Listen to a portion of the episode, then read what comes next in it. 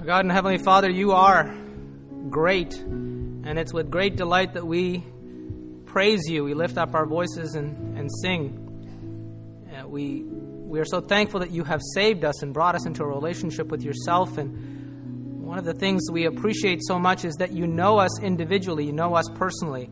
Uh, you care for us, you care about us. We've been thinking this morning about the Good Shepherd who knows his sheep and who protects them and leads them and watches over them. And Father, we thank you that you have a purpose and a plan for each and every one of us. You lead us in a direction. There's something that you want us to accomplish. We thank you for providing us your word. We ask that you would open your word to us this morning, that the Holy Spirit would illuminate it to us. And Father, that everyone who is here would be blessed as you would speak to them, Lord, and you would minister to them. We ask that you would be honored in all that is done this morning. Commit ourselves to you in the name of the Lord Jesus. Amen. All right, please be seated. Start off with a little correction. Uh, we are going to look at 1 Timothy chapter 5 this morning, but we're going to focus on verses 3 to 16. So I invite you, if you have Bibles or phone apps, to go ahead and turn there. Uh, the topic that we're going to focus on is uh, about caring for widows and, and the interaction of a local church with widows. And this isn't a topic that we preach on or teach about very often. In fact, I really can't remember, I don't think I've ever heard a message on this topic. So, so I'm really glad that we are, uh, that I have the opportunity to, to look at this uh, this morning because I think, I, I believe that this is a very important topic. I'll see, we'll see the reasons why. And so it's good that we're looking at it. By means of an introduction, so the, the website Bible.org has some helpful thoughts, and it starts with an introduction when it talks about this passage. It starts with this introduction. It says, Women lost their husbands for a variety of reasons, such as the dangers of travel, disease, war, and a host of other things. In those days, speaking about um, first century and maybe second century, there was no government assistance, and widows were an especially vulnerable class. Without their husbands, they often had to turn to begging or prostitution. Therefore, the church gave great attention to this neglected class. There's good reason for the church's attention uh, towards widows. There's several uh, verses in the Old Testament that give us insight into how God feels about widows. And I just want to share with you just three of those verses here. Deuteronomy 10, verse 18 He that is God executes justice for the fatherless and the widow. We have Deuteronomy 27, verse 19 Cursed be anyone who perverts the justice due to the sojourner, the fatherless, and the widow. And then again, Psalm 68, and verse 5 Father of the fatherless and protector of widows is God in his holy habitation. So these verses should make it clear to us that God has a very tender heart to those who are not able to protect themselves or depend on others to meet their needs. And widows and orphans are explicitly mentioned here. Now, it's not just the Old Testament, the New Testament also reflects this same sentiment. The Gospel of Luke as an example, records three instances in Jesus' ministry where widows are mentioned. Uh, there's an episode in Luke chapter 7 where the Lord Jesus enters into a town called Nain and he encounters this widow who has just lost her son and he raises that young man back to life. In Luke chapter 18, Jesus gives a parable about a persistent widow. And then in Luke chapter 21, the Lord Jesus is at the temple and he observes this elderly widow putting in two copper coins and he commends her for her tremendous faith because she put in all that she had. Now, it's not only in the Gospels, widows are also mentioned in the epistles. Most of you are familiar with James chapter 1 verse 27. It says, "Religion that is pure and undefiled before God the Father is this to visit orphans and widows in their affliction and to keep oneself unstained from the world. So now coming back to 1 Timothy chapter 5, we've been looking at this passage or this epistle now for several months, and the latter part of this epistle really focuses in on what it takes for a local church to function properly. What are the things that need to be in place? This is the advice that Paul is giving to his protege Timothy. And it's important to point out there that the Holy Spirit devotes 13 verses in 1 Timothy chapter 3 to the subject of qualifications for church leaders. There's seven, if you recall, uh, verse, seven verses about elders or overseers, and there's about six verses that, that talk about deacons. Now, in contrast, in this chapter, there are 14 verses that talk about widows. So the relative importance of this subject should be clear. I will mention that there's at least one verse in this passage that could be regarded as somewhat controversial, and we're not going to skip that. We're going to take that one, and uh, I'm going to share some thoughts with you about that, but we are going to look at that verse. But before we dig into that passage, I think it's important to emphasize the fact, and this is true of the, all, the, the New Testament and this epistle, that it's the Holy Spirit who's talking here. If this is not Paul's personal opinion or thoughts, it's the Holy Spirit speaking through Paul. So we need to meet, keep that in mind when we uh, try to understand what's being spoken of here. Look at the verses 3 to 8, so just keep that ready. But Paul addresses widows in two sets of groups here. The first set has three groups, the second set has two groups. So try to keep that in mind. The first set of widows, three groups, there are the truly widows, the true widows. Paul's going to talk about those in verses 3 and verse 5. Then you have widows who have believing relatives, and Paul's going to discuss those in verse 4 and verse 8. And then you have widows who are self indulgent. And Paul's going to discuss those in verse 6. And then going over to verses 9 to 16, you have another set with two groups. And in that group, you have the older widows that are discussed in verses 9 and 10, and then you have the younger widows that are discussed in verses 11 to 15. So we'll, we'll recap this, so don't feel like you have to keep all this in your head. We'll go through it. So we're going to look at each one of these groups, and what we're going to learn is the church's obligation uh, towards the widows who are in each of these groups. That's kind of our objective. Now, before we do that, I want to share some personal commentary on sort of the motivation behind this passage, or at least what I believe is the motivation. And the fact that Paul covers this topic uh, in 1 Timothy chapter 5, it doesn't mean that he is trying to institute a new practice or try to address some sort of a gap or a mission. The church had been actively caring for widows since before Paul became a believer.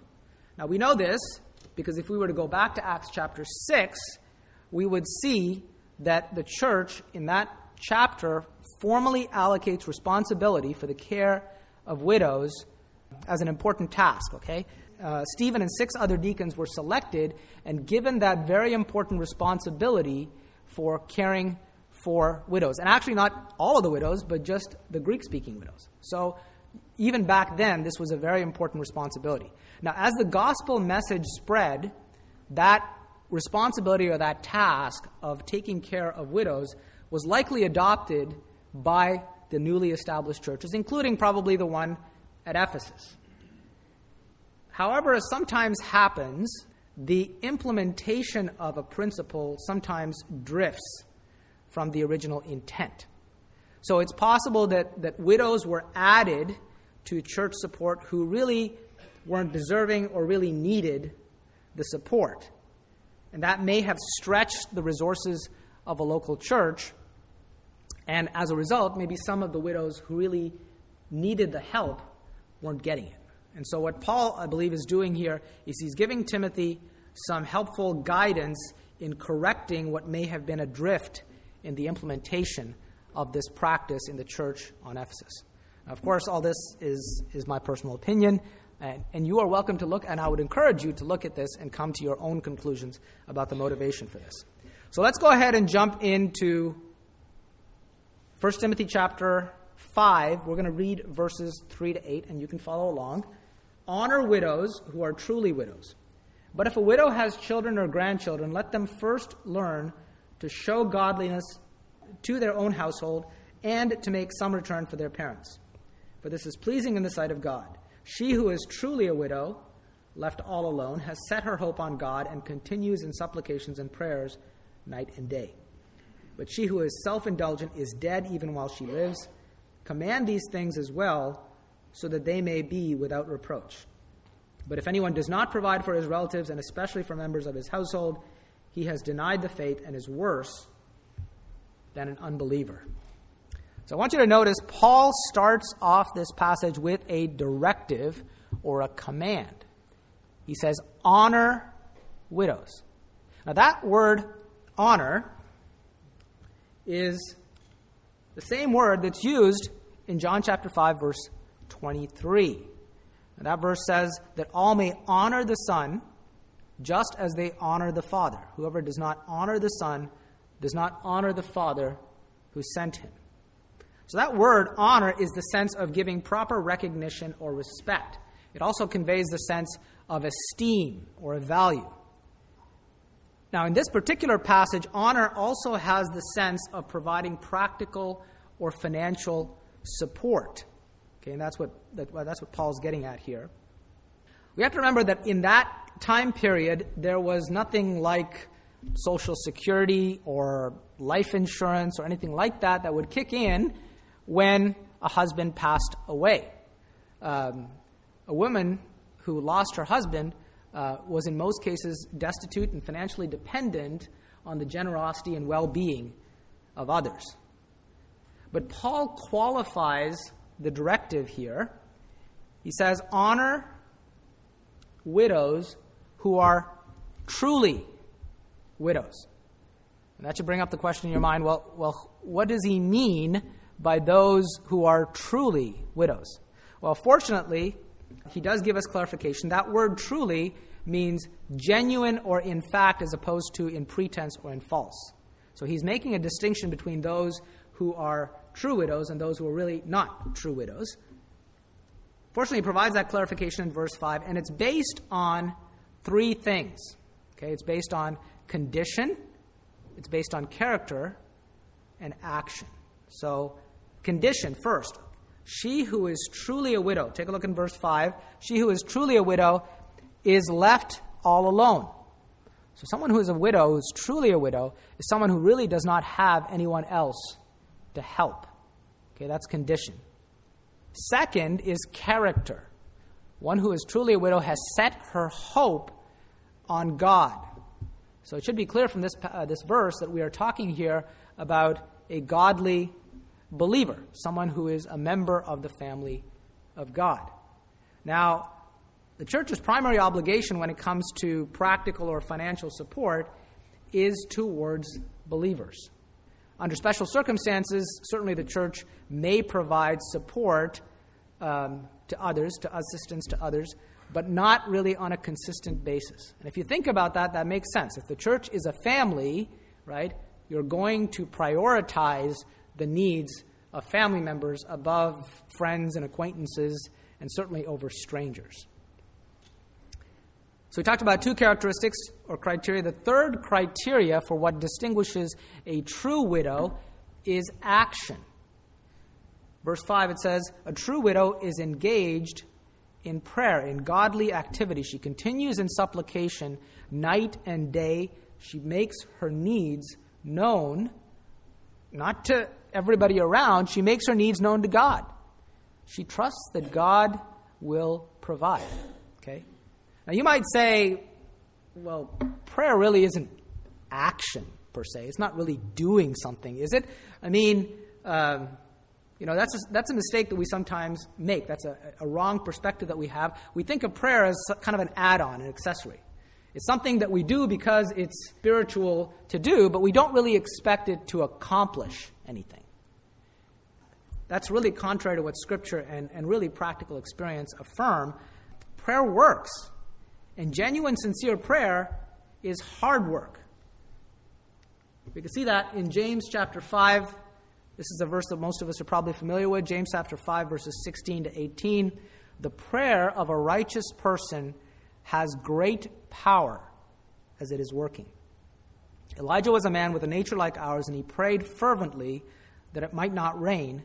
And for three years and six months it did not rain on the earth. Then he prayed again, and heaven gave rain, and the earth bore its fruit. So that episode that James is referring to here is recorded in 1 Kings chapter 18.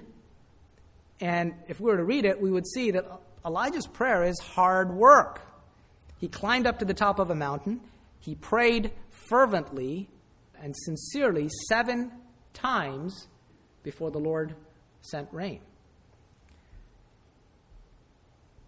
Sometimes we think of prayer kind of like online shopping, right? We go onto a website, we find the thing that we want, we click it, we buy it, and then we just expect it to show up, you know, a day later or maybe a couple of weeks later. Um, that's not the kind of prayer that, that the Bible is talking about, right? Um, perhaps a better analogy is, is, is like this Imagine you purchase something and you aren't told when it's going to show up. You have to keep going back and checking from time to time. That may take days, it may take weeks, it may take months, it may take years. Eventually, the thing shows up and it's exactly what you want, but it doesn't look or work the way you envision. That may be a closer analogy, okay? True prayer is disciplined, regular, going to God and, and asking Him to fulfill that request. Right? It requires persistence. Now, the Lord Jesus shares a parable in Luke chapter 18 on persistence in prayer, and it's no coincidence that the protagonist in that parable is a widow, right? What's really shocking about that parable, most of you remember Luke, Luke chapter 18, I'll encourage you to read it. What's really shocking about that parable is that the antagonist, the opposer, the adversary, is a judge. A judge is somebody who should make it a priority to and be proactive in protecting the rights of this poor widow. And, and this man has a legal and a moral obligation to prioritize her rights, to take care of her, and he totally fails. The amazing thing is, the widow doesn't give up. She keeps at it. She is persistent until she eventually gets the outcome that she needs. Now, I wonder if maybe Paul was thinking about this example when he wrote these words The true widow continues in supplications night and day. Now look at verse 4. In verse 4, Paul introduces a second group of widows widows with believing children and grandchildren. Although the topic is about widows, in this verse, the focus is really on the, the children and the grandchildren. The expectation is that they are going to step up and take care of their widowed mother or grandmother. And the Apostle Paul gives three reasons for doing this. First of all, they demonstrate practical godliness to their immediate family. That could be their wife or their husband or their children, right? It's a great example of real practical godliness. And then, second, it's an opportunity to repay their parents for the care that they have showed them when they were growing up.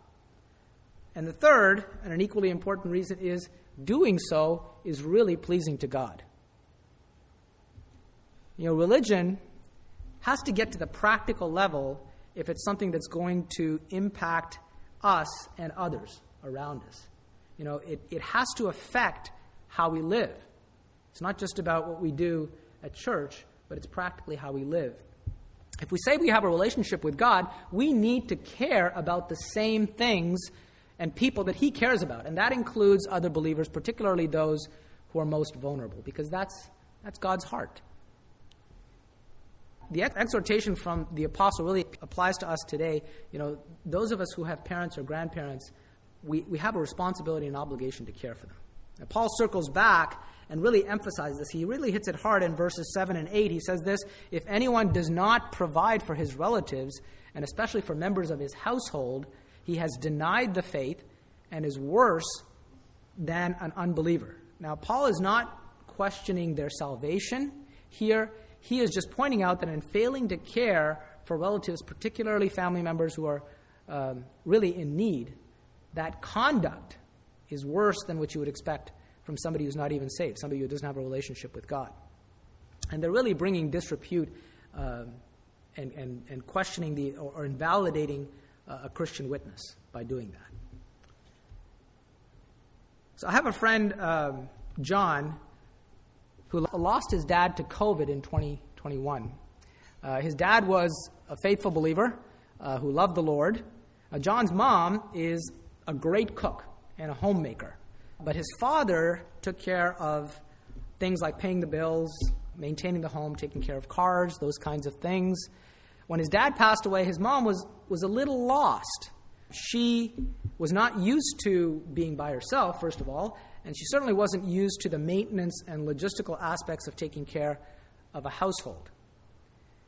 But it was so amazing and inspiring the way her three children, uh, there's John, and then he has a younger sister and a younger brother, was so amazing the way that they just stepped up and took care of their mom. They all took turns doing it. John would, would take her down to Atlanta for several months, and she would stay with him. And then uh, John's sister, who actually uh, lives in India, would, would come over to Michigan and spend time with her mom uh, several months. And then John's brother actually lives in Michigan, and, and he would check in on her and, uh, and take care of her for several months. Actually, one, one time when, he, when she was down in Atlanta, his little brother and his wife actually renovated their entire kitchen for her. Okay? You know, that care that they have shown to their mom was a tremendous witness to friends and family in Michigan, particularly those who were not believers, when they saw the way that these children cared for their widowed mother. Um, and when I think about caring for widows, you know, especially uh, family members, that, that example is really at the top of the list for me. But you know, I realize that not every situation is going to be like John's family. Right? Sometimes relationships with family members can be stressful, right? Uh, relatives can sometimes be difficult to get along with. They can be critical. They can be demanding. I know that happens. But being a believer means that we aren't limited to function in a natural way. If we have the indwelling Spirit of God, and if we yield to Him, He is able to enable us to operate on a different plane, a spiritual plane. If we're determined to obey the Lord, He will provide for us, He will enable us, right? You know, there may also be financial challenges. Some of us, it's, it's kind of a stretch just to take care of and meet the needs of our, our immediate family, right? Thinking about having to take on the responsibility for practically and financially caring for a widowed mother or grandmother or aunt, you know, it may just be an overwhelming thought. But again, the principle is that, that God is, is faithful and He is trustworthy. If He calls on us to do something, and we can believe that He is going to meet the need, He's going to supply the need.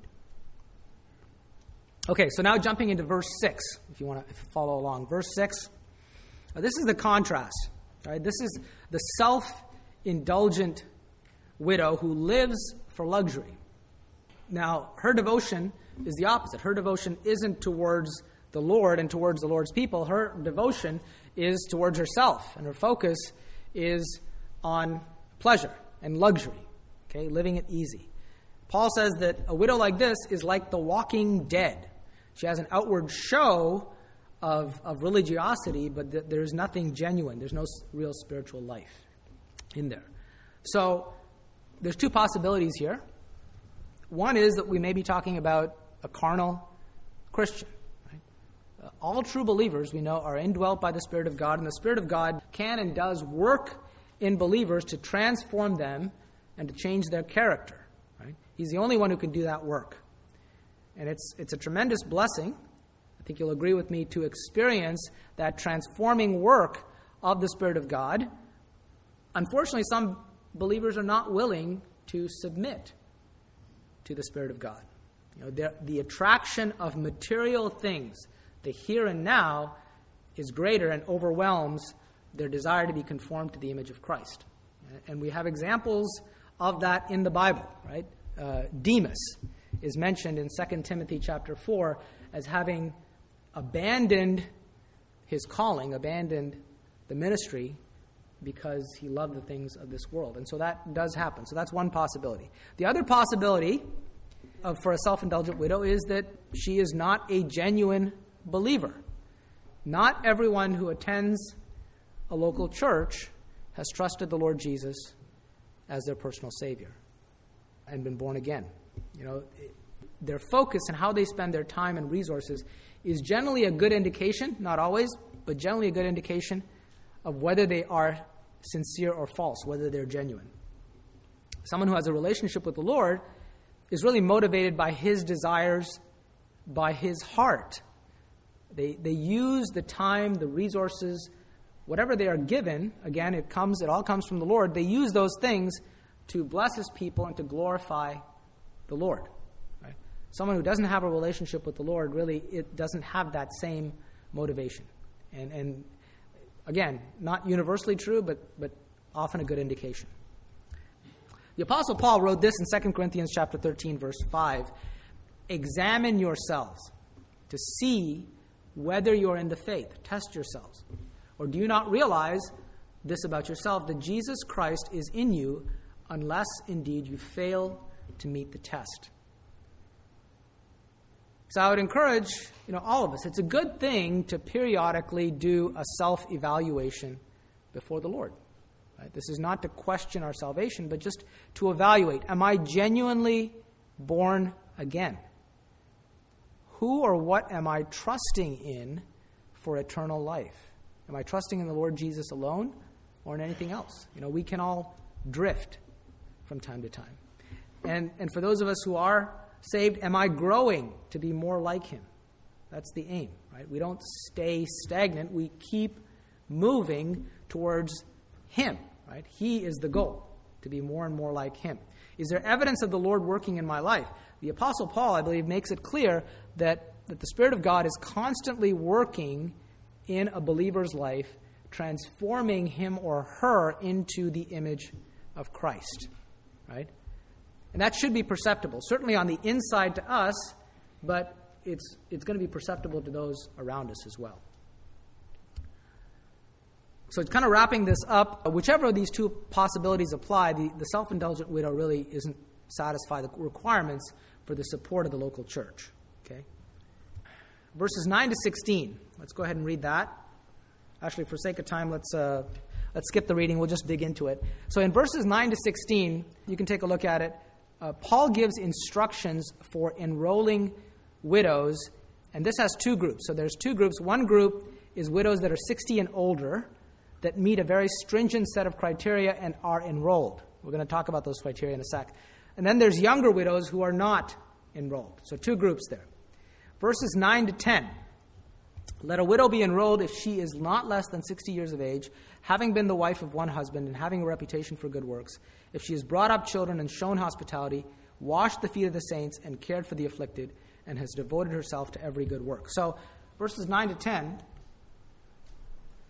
seven criteria for qualifications for being enrolled in this list. I'll let you take a look at those. People interpret these, these verses and these criteria in different ways. There are some who believe these verses are connected to verses 3 and 5, which talk about the criteria for being considered a true widow, one who is deserving of support. Okay? The other interpretation of this is that this is really separate from the, the whole issue of financial support. These are qualifications for inclusion in an official order of widows who served in the local church. Some of these widows may also have received financial support. Now, one of the reasons for this second interpretation is that there's a similarity between these criteria and the qualifications that are mentioned in 1 Timothy chapter 3 for elders, overseers, and deacons. There's a lot of similarity between those. We're not going to go through and, and, and, do that. It would be an interesting exercise, but we don't have time. But I would encourage you to take a look at yourself and see the similarities that exist between this set of criteria and the qualifications that are in chapter 3. Another reason for this is there is extra biblical support. Now, there's an article in Bible.org refers to John MacArthur, who discusses this extra biblical support. And he says this in the late first and early second centuries, Ignatius and Polycarp, these are both elders in, in local churches in the first and second century, uh, wrote of such an order, that is, an order of, of widows who served. Tertullian, also an elder, lived in the latter part of the second and early part of the third centuries, also mentioned it. The third century document known as the Didascalia and the fourth century apostolic constitutions also refer to this order. So there is extra biblical support. There's also indications in the Bible of a qualified group of older ladies who may have served in the local churches.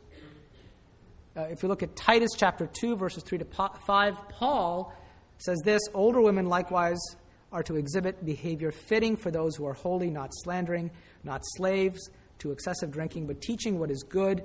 In this way, they will train younger women to love their husbands, to love their children, to be self controlled, pure, fulfilling their duties at home, kind, being subject to their own husbands, so that the message of God may not be discredited. So you, you kind of see the similarities between what's here and what's in 1 Timothy chapter 5. So the widows that were engaged in this, that were enrolled in this list, may have been engaged in this ministry of discipling, teaching younger women. Now, such an order doesn't exist in Protestant churches today, and we don't know for sure whether it existed back then. But the one thing that's interesting to observe is that if it did exist, the church at that time made an intentional effort to create opportunities for older widows to serve and made use of their godly wisdom. I think that was a smart idea. Right? And certainly, widows who satisfies those qualities, those criteria that we saw in verses 9 and 10, uh, would be very suitable for such an order, okay, if it did exist. All right, now we're going to go on to verse, verses 11 to 15. This section discusses younger widows.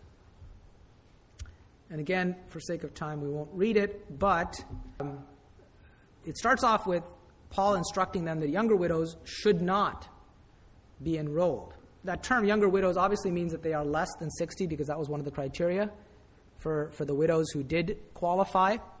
But it's possible that, that Paul is using that term, younger widows, as a general term to refer to the widows who did not meet the set of criteria that we see in verses 9 and 10. So the idea is that it's not just a reference to the age. Okay, the distinction is not just based on age. The widows in that second category had not consistently demonstrated the character and the service that qualified them to be enrolled. Okay, I don't know that for sure, but that's something that I'm going to suggest. But Paul gives two reasons for refusing to enroll this group of the second category of widows. And the first one is in verses 11 to 12. The New American Standard Version translates these verses uh, as refuse to put younger widows on the list, for when they feel the sensual desires in disregard of Christ, they want to get married, thus incurring condemnation because they have set aside their previous pledge. Okay? The website Bible.org says this Some understand the older widows to have made some kind of a pledge to the Lord and to the church to the effect that they would remain single so as to devote their remaining years completely to serve the Lord. If a younger widow made such a pledge and then started wishing to marry, again, she would just go back on her pledge and incur the censure of the church. Paul is not condemning the natural desire of a younger widow to marry. What's wrong is the breaking of a pledge. So, one way to interpret these verses 11 and 12 is they're intended to protect these younger widows from possible condemnation and censure for breaking a vow or a pledge that they have made. The second reason for refusing younger widows is in verse 13. And, and the idea there is to protect them against engaging in behavior that would cause slander to either them or to the church from unbelievers. Right? Widows who are, who are enrolled for service, they would be traveling from home to home, they would be discipling, and as a result, they would get insight into all of the different things that are going on in those homes. Now, widows in that second category, uh, they may lack maturity and discretion and wisdom and end up becoming gossips and meddling in other people's affairs. Okay, that was the concern there. And, and this would result, again, in slander and a negative witness for them and for the church. There are commentaries that I've read that suggest that this wasn't just kind of a hypothetical situation, that there was, Paul is addressing an actual problem that existed either in Ephesus or in other churches. So you're thinking this has already gotten controversial. So the part that really gets controversial is in verses 14 and 15. So in there, Paul instructs Timothy that widows, younger widows, should marry, bear children, manage households, and give the adversary no occasion for slander. So when I read that, and I'm, I'm sure you know if you read it as well, there are some objections that could be raised, right? Doesn't this sound kind of chauvinistic, right? A, a woman's place is, is to get married and be in the home and raise children, okay? That's one objection. Um, the second one is isn't this kind of simplistic? You're saying that you've got a problem and the way to solve it is to get these younger widows married, right? And then the third point is so you're giving this instruction to widows, right? Isn't it, isn't it really supposed to be the man that takes the initiative when it comes to marriage, right? Why are you giving this instruction to widows? So these are all valid objections, all right? And I can't say uh, that I have all the answers to these objections, but I'd like to offer some thoughts that might help. So there's some commentaries that suggest that some of the younger widows um, were being taken in by false teaching, erroneous teaching, and they were promoting that false teaching. Okay?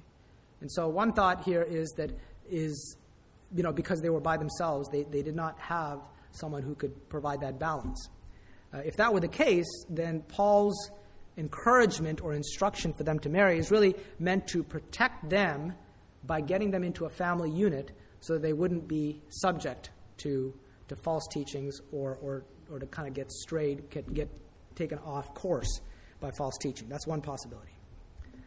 You know, with regards to the woman's place in the home, I really don't think Paul is demeaning or degrading that role of homemaker and, uh, and housewife. I think really he's elevating it. He's saying to these ladies, you know, a very profitable and productive and very helpful thing you can do is to, to be part of a household, to raise children, and through that, not only benefit that family, but also benefit the local assembly and serve the Lord in that way.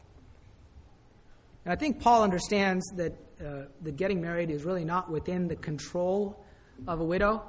I think what he's saying there is that instead of focusing on you know, serving, which is, which is a noble thing to do, which is a worthwhile thing to do, that, that a younger widow should focus on getting remarried uh, and being part of a family. The other thing to keep in mind is in that day, which is different than, than today, most marriages were arranged marriages.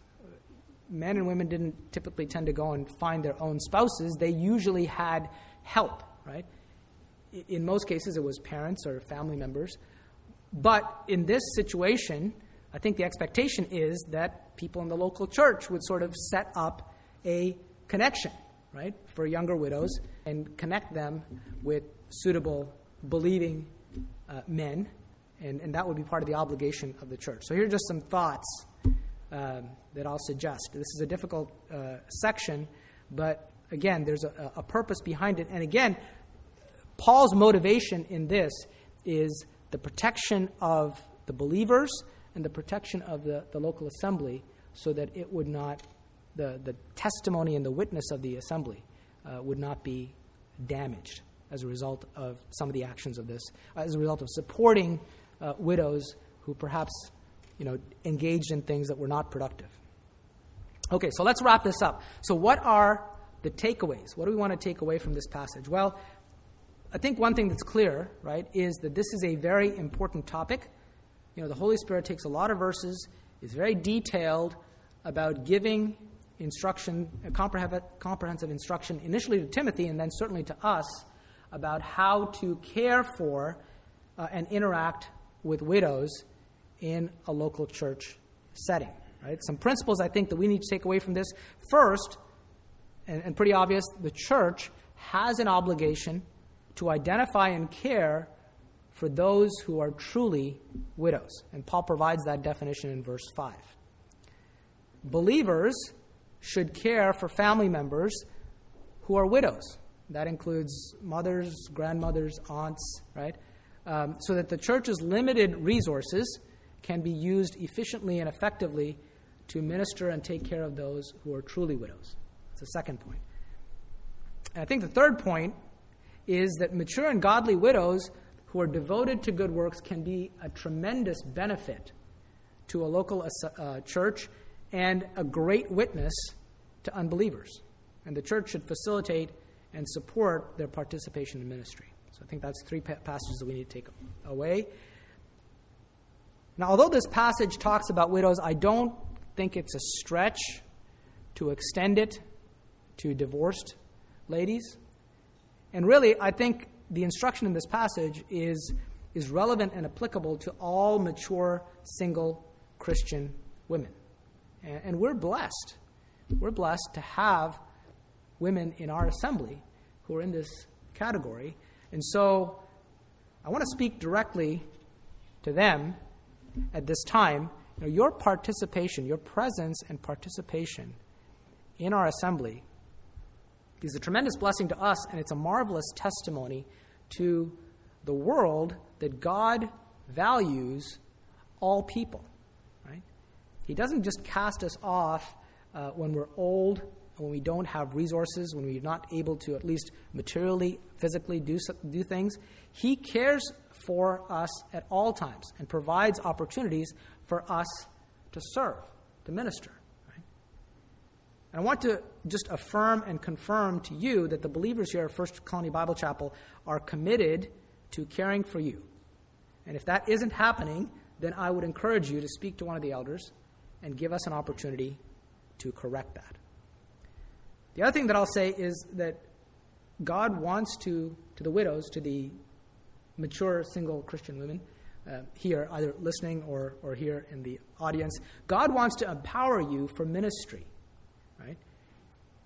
He wants you to use you to bless others. Don't consider that your condition or your position invalidates or makes you ineligible from participating in ministry. That's not, the, that's not true. There are many who are contributing in a very positive way. We appreciate, we value your contributions. We want to see that continue. But if that isn't your experience yet, for whatever reason, you haven't figured out how and where to get plugged in, then there are opportunities. And, and please, again, come and talk to us, and, and we, we want to get you plugged in. All right. Let's go ahead and close. Our Heavenly Father, uh, we thank you for this privilege of entering into your word. We thank you, Father, that you have given us a clear instruction and direction about how things should work in the local assembly. And this aspect, the, the care, um, the, the support of widows is a very important one. We thank you that we've looked into it uh, this morning. And uh, we just pray, Father, that uh, we're thankful for the, the ladies here at First Colony that do contribute, and uh, we want to facilitate that. And we just pray, Father, that, uh, that you would bless in all of those ministries. Continue with us this, this morning. We ask in Jesus' name. Amen.